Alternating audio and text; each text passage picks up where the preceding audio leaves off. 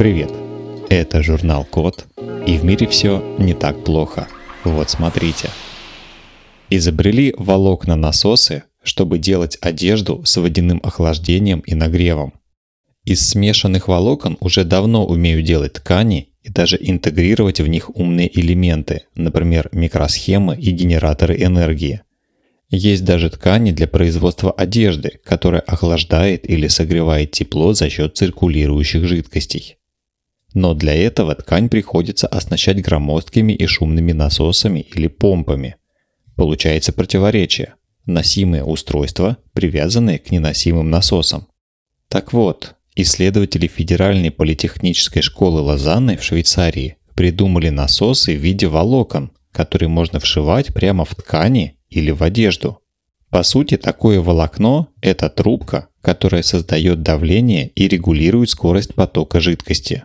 В стенку такого волокна насоса встроены два спиральных электрода, которые ионизируют молекулы жидкости и ускоряют их. Движение ионов и формы электрода создают прямой поток жидкости без шума и вибраций.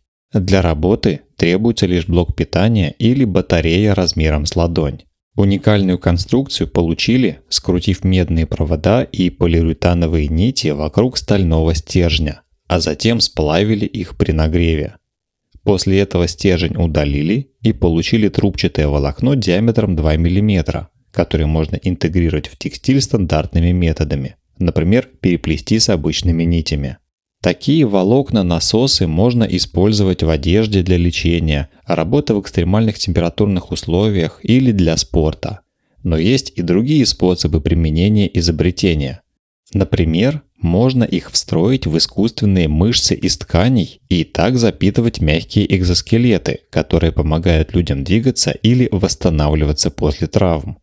А если добавить такие волокна в одежду для виртуальной реальности, получится имитировать ощущение температуры. Например, в перчатке с такими волокнами можно будет чувствовать тепло или холод виртуального объекта, с которым происходит контакт. На этом все. Спасибо за внимание. Заходите на сайт thecode.media и подписывайтесь на нас в социальных сетях.